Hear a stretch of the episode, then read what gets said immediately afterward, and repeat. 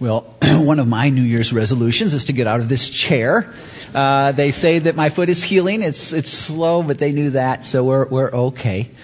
New Year's is first Sunday of 2013. New Year's is normally a time to evaluate the past, look forward to the future, kind of figure out where we are and where we want to be and how we're going to get there. That's kind of a standard New Year's thing. Now, by the time you get to our age, often if you forget the New Year's resolutions thing, you know you're going to break them anyway. It doesn't matter. You don't even go down that road. But if you were to make a New Year's resolution this year, what would it have been? I want you to take just a moment to share with the person next to you. If you made a New Year's resolution, share with them what it is. And if you didn't, but you would, what would that be? Go ahead. Take just a moment.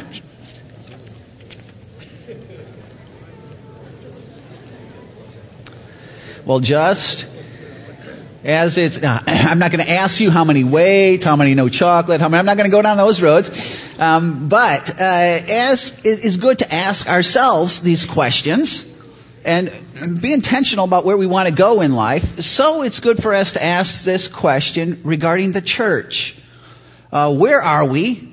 Where are we going? Where do we want to go? And how are we going to get there? Very important question. And no doubt that many of us, very opinionated people, we've got ideas, don't we?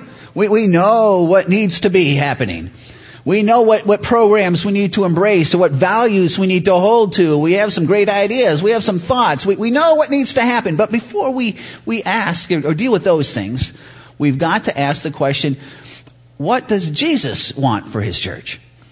My understanding of Scripture is that this is his church. This is not my church. It's not your church. It doesn't belong to past generations. This church does not belong to the greatest donors or the most passionate workers, the greatest prayer warriors. This church does not belong to the children's department or the seniors department or the missions committee or denomination. This is Jesus' church. Jesus died for his church. He rose to secure his church. He ever lives to do what? To intercede for it. I mean, Jesus is obsessed with his church. He had a plan for his life when he was down here. He didn't just kind of live helter-skelter. He had a specific plan. He has a plan for his people and waiting for him to return, what they're supposed to be doing as well. And so we have to ask, what is his mission for the church? And once we determine that, we have to commit to it in unswerving fashion. We need to budget for it. We need to staff for it. We need to evaluate all ministries in the church regarding how they fulfill it. Everything else is secondary, and we need to keep it in that secondary category and not allow it to move up. If I'm not mistaken, if this is Jesus' church, he's the authority, not me, not you, and not my great ideas.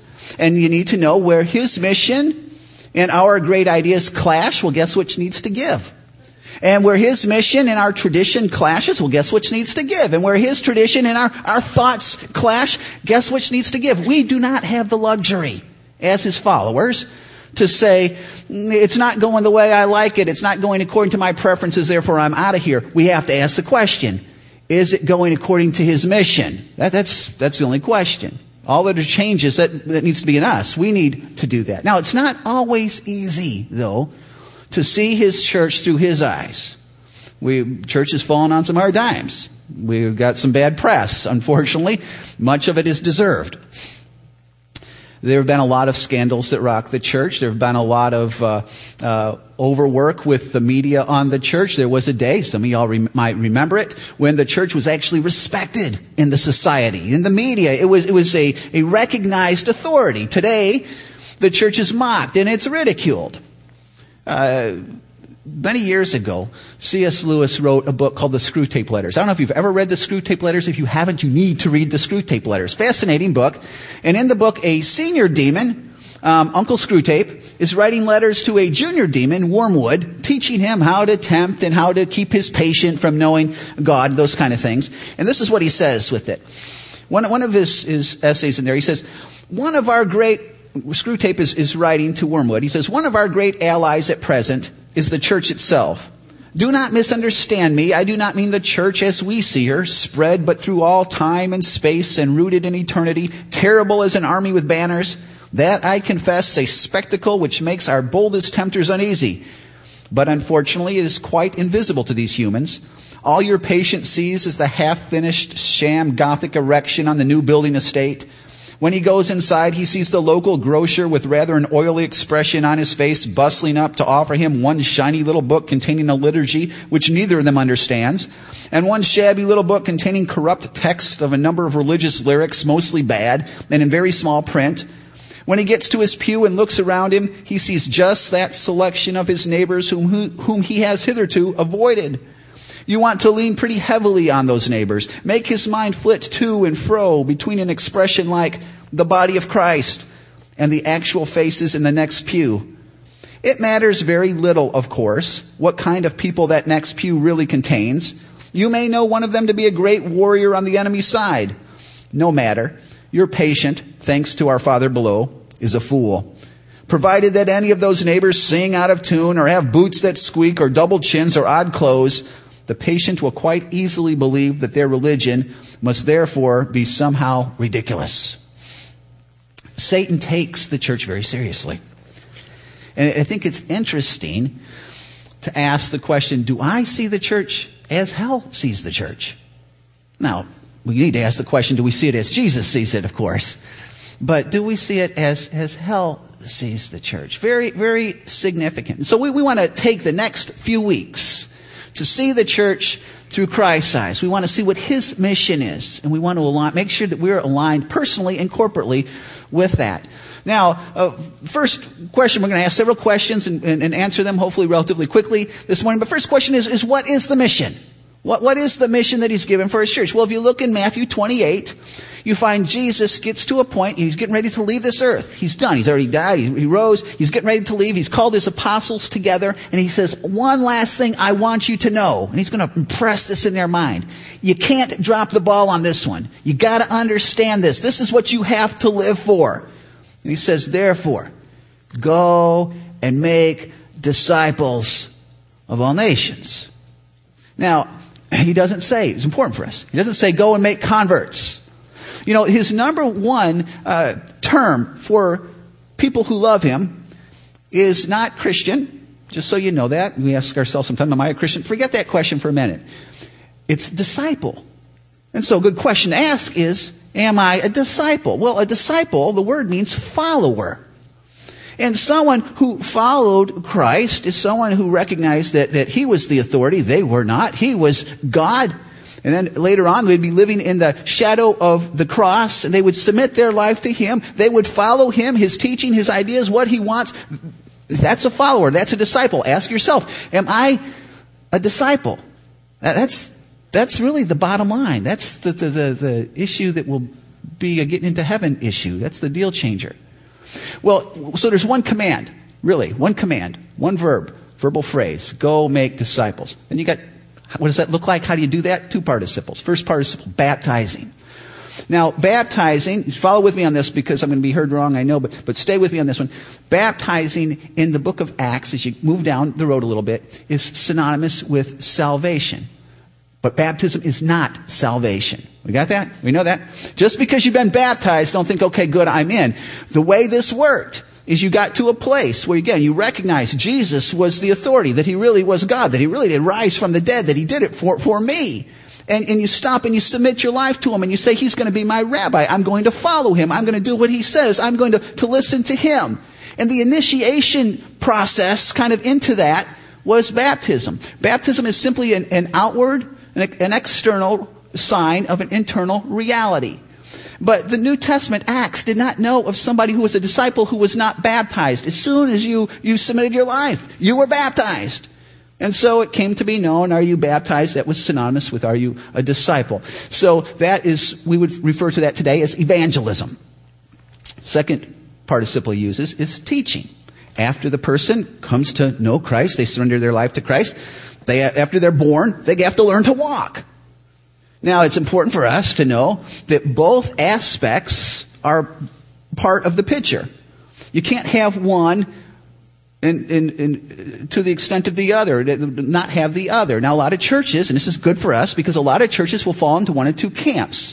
Some churches will be very evangelistic. Baptisms are all they're going to count. Man, they want you to come forward and raise the hand and run the pew. And come. They want to know how many people they baptize, how many people cross the line. They might not do a whole lot on the follow-up. They might not do the teaching thing real well, but they do the baptism. That's what they're all about. Other churches, and this is where we have a danger, because if it's an established church, can lean on the teaching side. Teaching side is a little bit easier. It's fun to, I think it's fun to study the Word of God. It's much more comfortable to hang out with people who want to study the Word of God than to deal with some of the mess of people who aren't sure and they don't know and I'm afraid I don't have the right answers and all those kind of things. And so we have classes and institutes and schedules for prayer and schedules for Bible reading and all kinds of teaching. But unfortunately, the folk who are in the classes hardly ever really have seen anybody come to know Christ. At least they haven't been a part of it. We need to know this is not a problem to be solved. This is a tension to be navigated. And both aspects have to be there. We can't be on the teaching side and just kind of hope that this happens. Hope is a poor strategy. We have to be intentional about how it's going to look. And there's a reason why with this thing. In Matthew chapter 9, Jesus is looking at the crowds. And when Jesus is looking at the crowds, it says he had compassion for them because they were harassed and helpless like sheep without a shepherd. And we don't have all the time that we need to go back from Genesis all the way. This was God's plan. When he created Adam and Eve, what was the first thing they were doing? They were walking together. He was having relationship with them, but they decided they didn't want relationship with God. So they were kicked out of the garden, out of relationship with God is what it came down to. So then God shows up on Abraham's doorpost. And this was not Abraham's idea. This was God's idea. And he says, hey, Abraham, I got a plan. How about I be your God? Can I do that? And you be my people? I want to shepherd you. I want to protect you. I want to give you. Can we do this? Well, Abraham's not stupid. Okay, this is a good plan. All right, let's go for it. In time, it wasn't working out. There was sin that was involved. So God has this idea of the temple where sacrifice has to atone for sin. It's why the temple's called a house of prayer. So there could be relationship. So he could shepherd his people and be with his people. But earthly sacrifices could only cover stuff so long. That's why Jesus came. Again, because people were harassed and helpless with like sheep without a shepherd. Now, you and I, we see people through materialistic lenses sometimes. We see the Warren Buffetts and the Bill Gates and the wealthy tycoon folk. We see the haves and the have-nots. We see people in production. We see the people who can nail it in athletes or music or whatever else, the people who have it and people who don't have it. We see intelligentsia. We see the professors, the authorities of different things, and the rest of us ignoramuses. We see all kinds of different categories. But when Jesus sees people, and this is important, he sees people as sheep without a shepherd, harassed and helpless, and he has compassion for them. He has compassion for them. So the mission is to make disciples. It tells us straight out. Now, who does that include? Well, turn with me to Luke chapter 10, because that includes all of us. This doesn't, and listen, little kids, if you've trusted Christ, you consider yourself a disciple. If you haven't figured it out yet, don't worry about it. But if you have, you need to know this includes you. Seniors, you need to know you can retire from work, you can retire from hobbies, you can retire from ministries, but you can't retire from the mission. He'll retire us one day. But if we're down here, the mission is for us. In Luke chapter 10, verse 1, it says, after this, the Lord appointed 72 others and sent them 2 by 2 ahead of him to every town and place where he was about to go. He told them, the harvest is plentiful, but the workers are few. Ask the Lord of the harvest, therefore, to send out workers into his harvest field. Numbers in the Bible are very important. Now, there are numbers that just specifically talk about a quantity.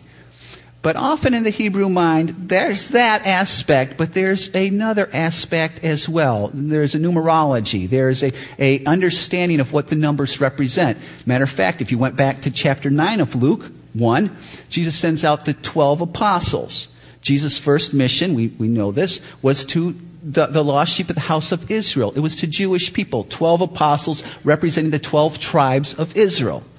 But here, he sends out 72. Now, what does 72 mean? Well, if you were to go back to Genesis chapter 10, in Genesis 10, it's the table of nations. And Moses lists out the nations that comprised the world at that time. How many nations? Now, in the Septuagint, anyone want to guess how many nations are listed in Genesis 10? 72. The Jewish folk would have understood what he was saying. Now, I'm not saying he sent the people here to the Gentiles, but they understood. This is foreshadowing because in time, Jesus is going to say, go into all the world. And then the book of Acts, the gospel explodes into the Gentile world. And so this includes all there. But also look what he says. This is neat. Look what he says about the harvest. It's plentiful. Now, what do we think about the harvest? This is cool stuff. I like this. We think the reason why people aren't getting saved today, I'll tell you why they're not getting saved, is because we live in a postmodern culture. Because the media has done too good of a job, you know, of brainwashing and people making them think that there's nothing real about Jesus. Because the church has blown it in so many ways that people have a bad taste about the church. That's why people aren't getting saved today. The real reason why people aren't getting saved is because the harvest is pitiful. That's the reason. It just really doesn't exist. He wants us to go out there, and maybe it's a command thing, it's an obedience issue, and so we'll go out, and we'll be humiliated, and it's a waste of time, but okay, we'll do it because he said do it. But the reason why things aren't happening is because the harvest is pitiful. But what's Jesus say about the harvest? He says, it's not pitiful, it's plentiful. He sees things, the people, the world, the way you and I might not see. You want to know why people aren't coming to know him, according to here the text. It's not because the harvest is pitiful, but what's pitiful? The workers are pitiful. Now, maybe not their character, but the number of them. But the workers are few. Now, I understand there's that whole four-nation and election and God's sovereignty issue, and I'm Calvinistic. I'm there. I got it figured out. Well, I'm there anyway. However, humanly speaking, Jesus prays. And Jesus asks us to pray. Now, you know what's very interesting? If I'm not mistaken, this is the only prayer request Jesus has ever offered up to us. Now, when I get a prayer request and something's really burning in my gut, you know what? I'll call people up and, would you pray for me on this thing? Would you really pray? I mean, really pray, because this is really important. This is the only time Jesus looks at us and says, I've got a prayer request. Would you pray for me on this? Because this is just eating my lunch. I'm burning with compassion for these. Would you pray for me, with me on this one? That they would send forth laborers, workers. The harvest is plentiful. When I was, years ago, youth pastor, Lori was very, very Roman Catholic gal, neat gal, very moral, very straight. But she knew she was a sinner. And she was scared to death that when she died, she was going to hell. She's going to purgatory for who knows how long. And so every night she's running her rosary, afraid, just in living in incredible fear. Please don't let me die right now. I know I'm not good enough. Please don't let me die right now. Please don't let me die right now. No, I'm not good enough. Please forgive me. Her brother, older brother, goes to University of Wisconsin.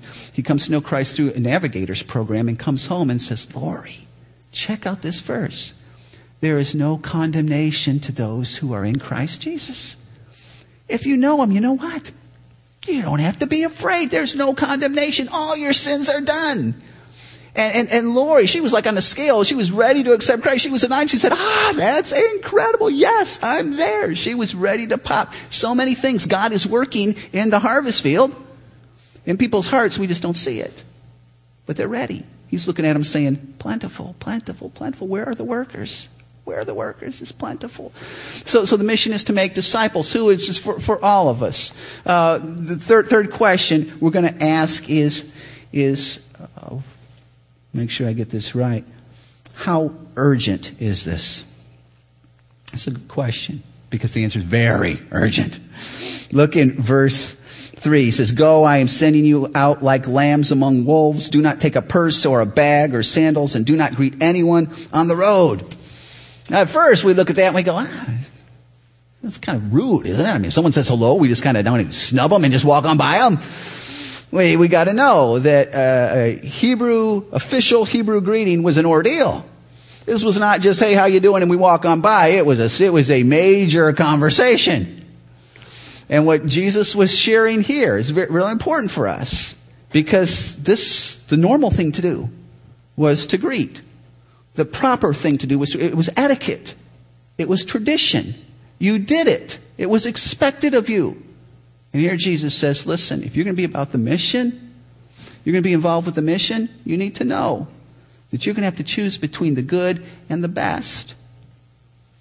The hard thing is, and this is easy for me, we want to please people. We want to do nice things, good things, proper things. We want to do all these things that people expect of us. But if we do, we'll be wasting our life. That which is to drive my life, is to drive your life, is the mission.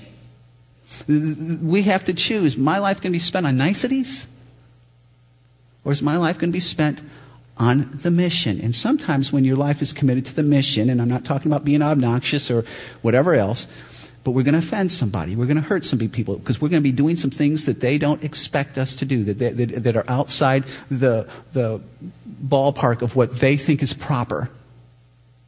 It is very urgent. Let me give you an illustration. Let's say you've got an adult daughter, and she lives here in Erie, and she hasn't been to church in 20 years. She's got a couple of kids, but she thinks church is full of hypocrites. All they want is your money. They're for weak-minded people. She's not interested in church. But you ask her to come one Sunday, and you've been doing this for years. And lo and behold, one time she says, yeah, I'll come with you this Sunday. I'll come Sunday. I'll go to church. Well, you're kind of mind-blown, right? And you're fasting like who knows what between then and that Sunday. And she's going to meet you there. So she gets here a little bit before you. And she walks in with her kids. And she really doesn't know where she's supposed to go. She doesn't know where she's supposed to hang up her coat. The signage maybe isn't real clear. She's kind of standing there, and no one really gives her much attention, so she has to ask some questions. Where should I go? Finally, she finds a place where she hangs up her coats. She's got her kids, but she's not sure what she's supposed to do with her kids. So, again, she's asking some questions. People are grunting and pointing to different places. But she sees some kids going up the stairs. Okay, well, we'll follow them. She goes up there, but she's a little bit nervous because you've heard things of what happens to kids in churches sometimes. I don't know if I like this. But she goes, and she's got a lot of trepidation, and she's got to ask a lot of questions, and she doesn't get a lot of answers, but she finds the class that she thinks is the one for her kids. So she kind of crosses her fingers and puts them in there and heads to the big room where all these people are walking in. She has a paper stuck in her face. She comes in. She's not sure where to sit down, but she finds an aisle row because visitors like aisle rows. I like aisle rows. She sits down at the aisle row, and she says, okay, now what's going to happen? Then, well, some people come in behind her, and obviously she sat in the wrong seat because they look at her, and they do all that kind of stuff. And then they walk on by, and she's not sure what that means, but it's probably not very good. The music starts. And she doesn't know it is worship. She knows it is music, but it's not real good. And then I come out to preach, and I'm going to preach for 10 reasons why we should all tithe. And I'm going to preach for an extra 20 minutes on 10 reasons why we should all tithe.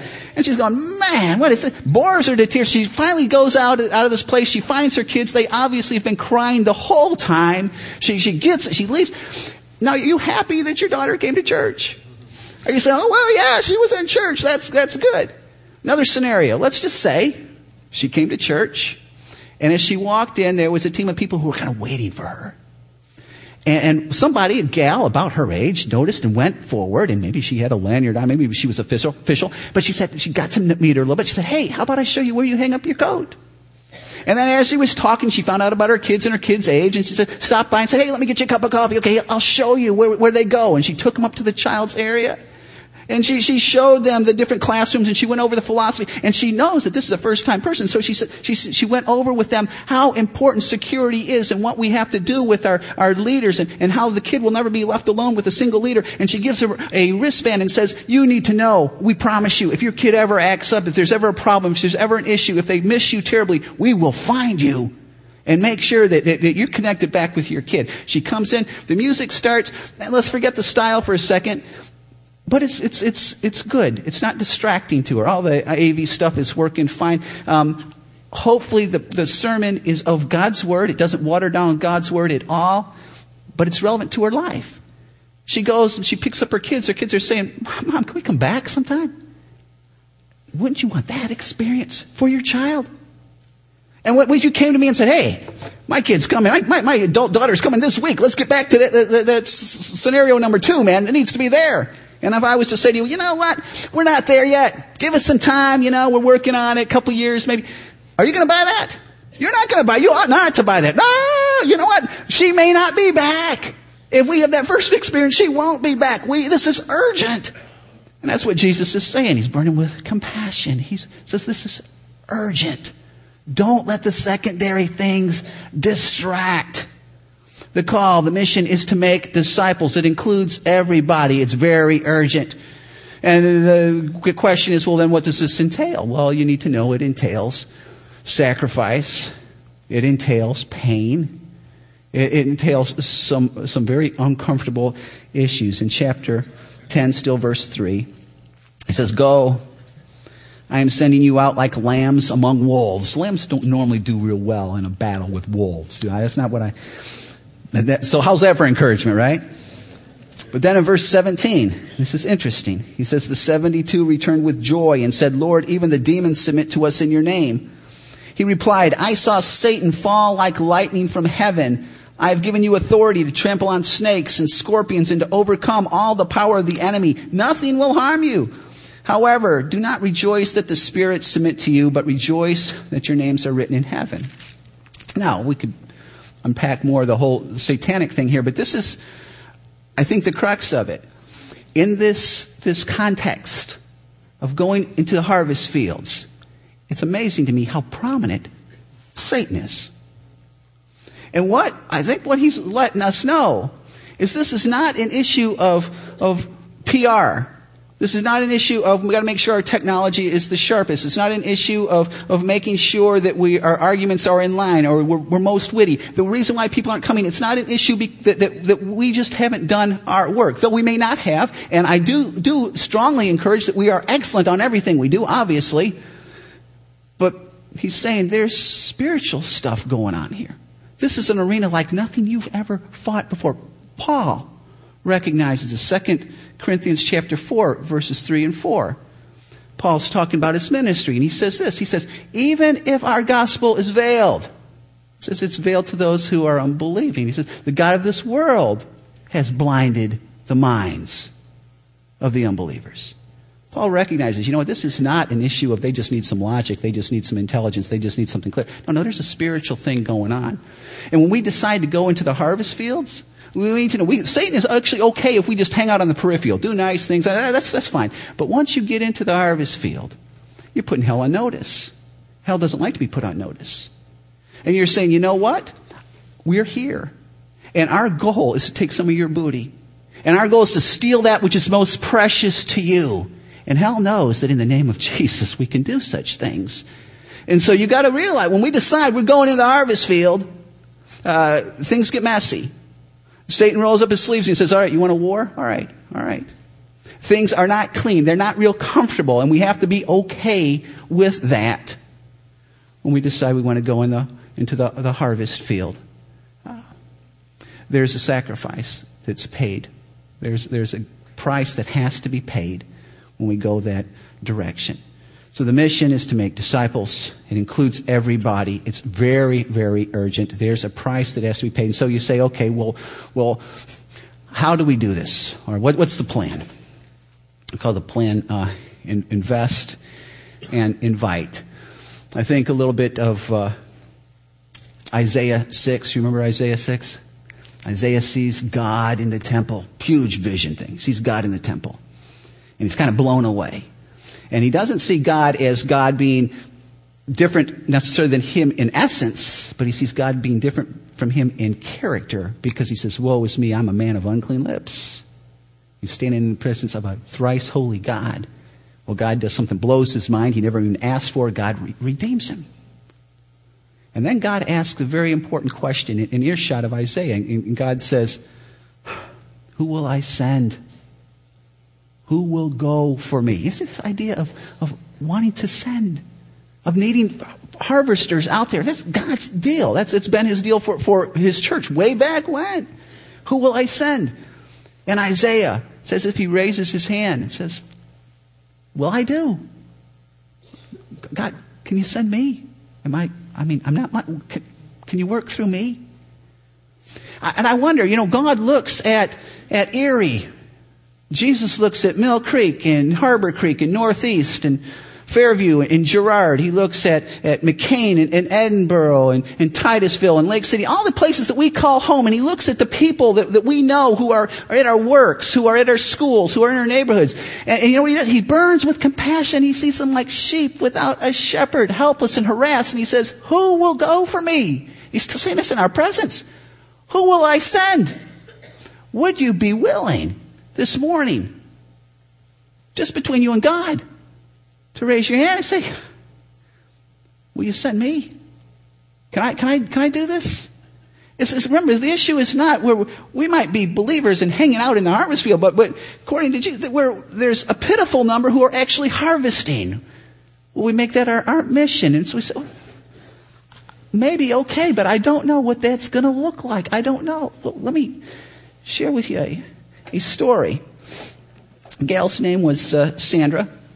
Sandra grew up in a home that was very secular, not a Christian home by any way, shape, or form.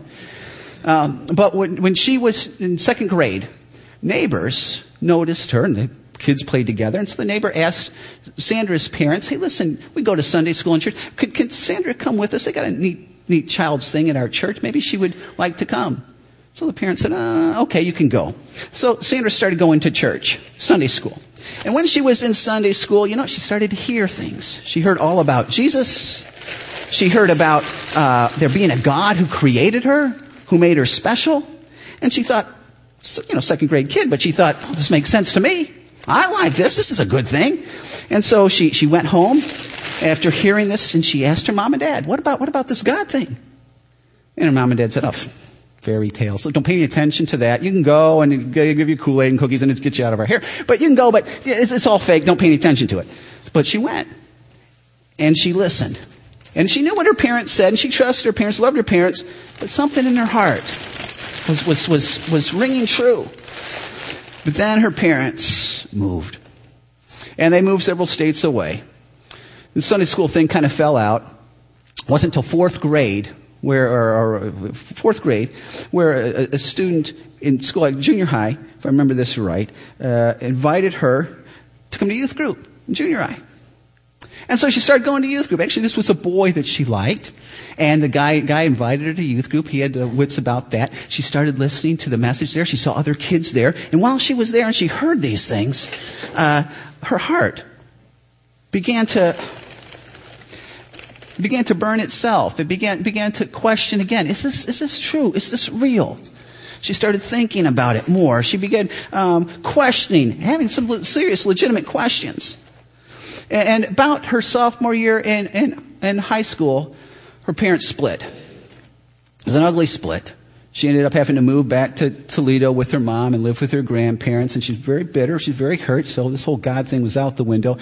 She took on a life of partying, basically. She partied through the rest of high school. She partied into college. About the time she was a senior in college, there was a knock on her sorority door one morning. It was some girls from Campus Crusade.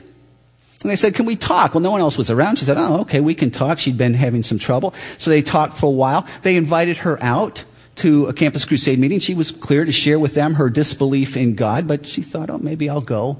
Well, she went. And when she went, she heard a special speaker. She heard that which she had heard when she was a little girl.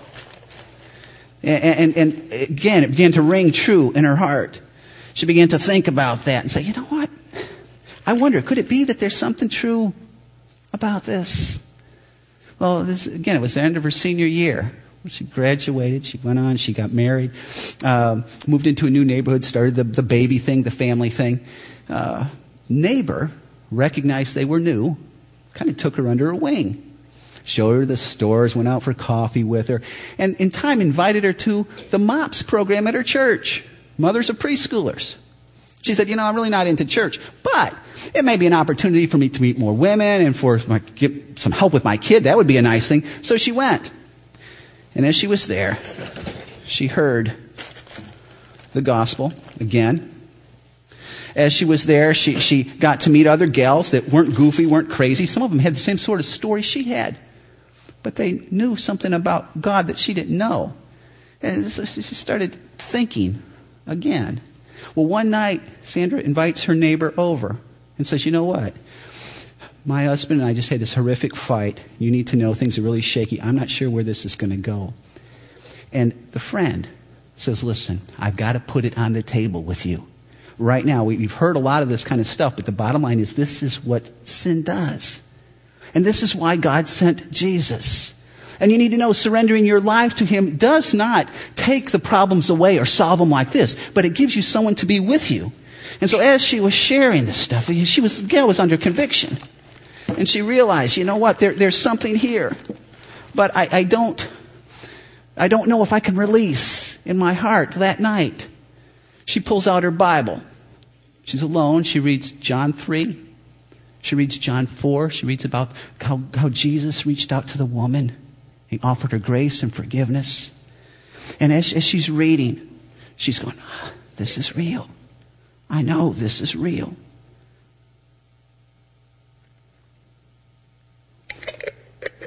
And as her heart is under heavy conviction, she gets down on her knees and she says, you know what, God? I'm yours. Thank you for dying for me. Now, you know I'm not going to like this. You know, that's not... You get in trouble with the fire marshal when you do that kind of thing. But let me ask you, who was it who led this girl to the Lord? Was it not the parents of that second grade girl who invited Sandra to Sunday school with her? Was it not this kid who invited Sandra to youth group and the other kids in youth group who reached out to her? Was it not these girls from Campus Crusade who knocked on her door and had the courage to talk to her and invite her out? Was it not this neighbor who reached out, or the people at MOPS, the MOPS table, that reached out to this gal? Now, we might hear this whole thing and say, oh, it was just her reading the Bible changed it. I would say all of them. We think that this is evangelism. You know what? I have got... Well, let's see if we can... Maybe I can't here. Sometimes evangelism doesn't work. There we go. We think that this is what I got to do. I have got to pull the trigger, man. And unless the flame lights, now you need to know we've got to get to the flame. Everything less than the flame is not salvific. We've got to get to the flame. But we need to know people are on a scale.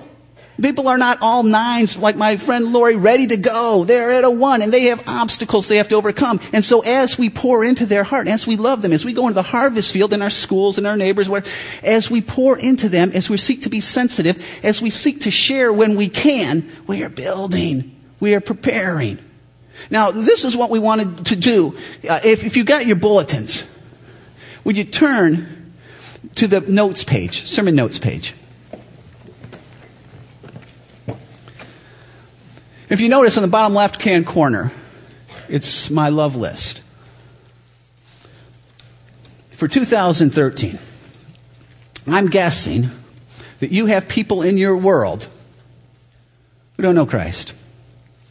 And maybe they're people you've given up on. Maybe there's somebody you've had some conversation with, but there are people that you're wondering about whether or not they're harvestable. But they're in your world. Would you take just a second and list 3 of those people? I'm not going to ask you to do anything goofy with this, but would you list 3 of those people that maybe are on your heart? You say, yeah, so-and-so and so-and-so. I don't know. I hope he's not going to ask me to have to go do anything goofy with this. I'm not. Just write those down. Now, can you imagine for just a second what might happen if this year you and I took those 3 names as a key harvest field?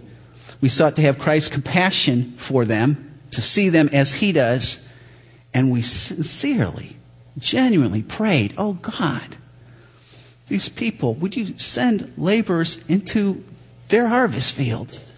Please, Lord, please. You said the harvest is plentiful. Would you please do this?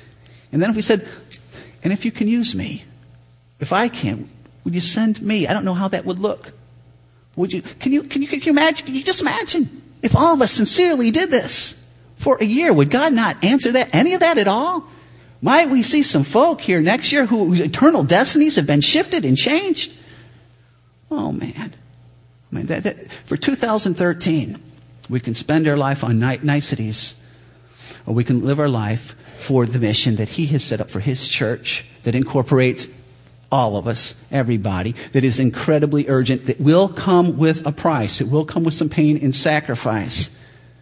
But as we invest in the relationships, as we invite them, and then ultimately invite them to Him, we'll see what He will do.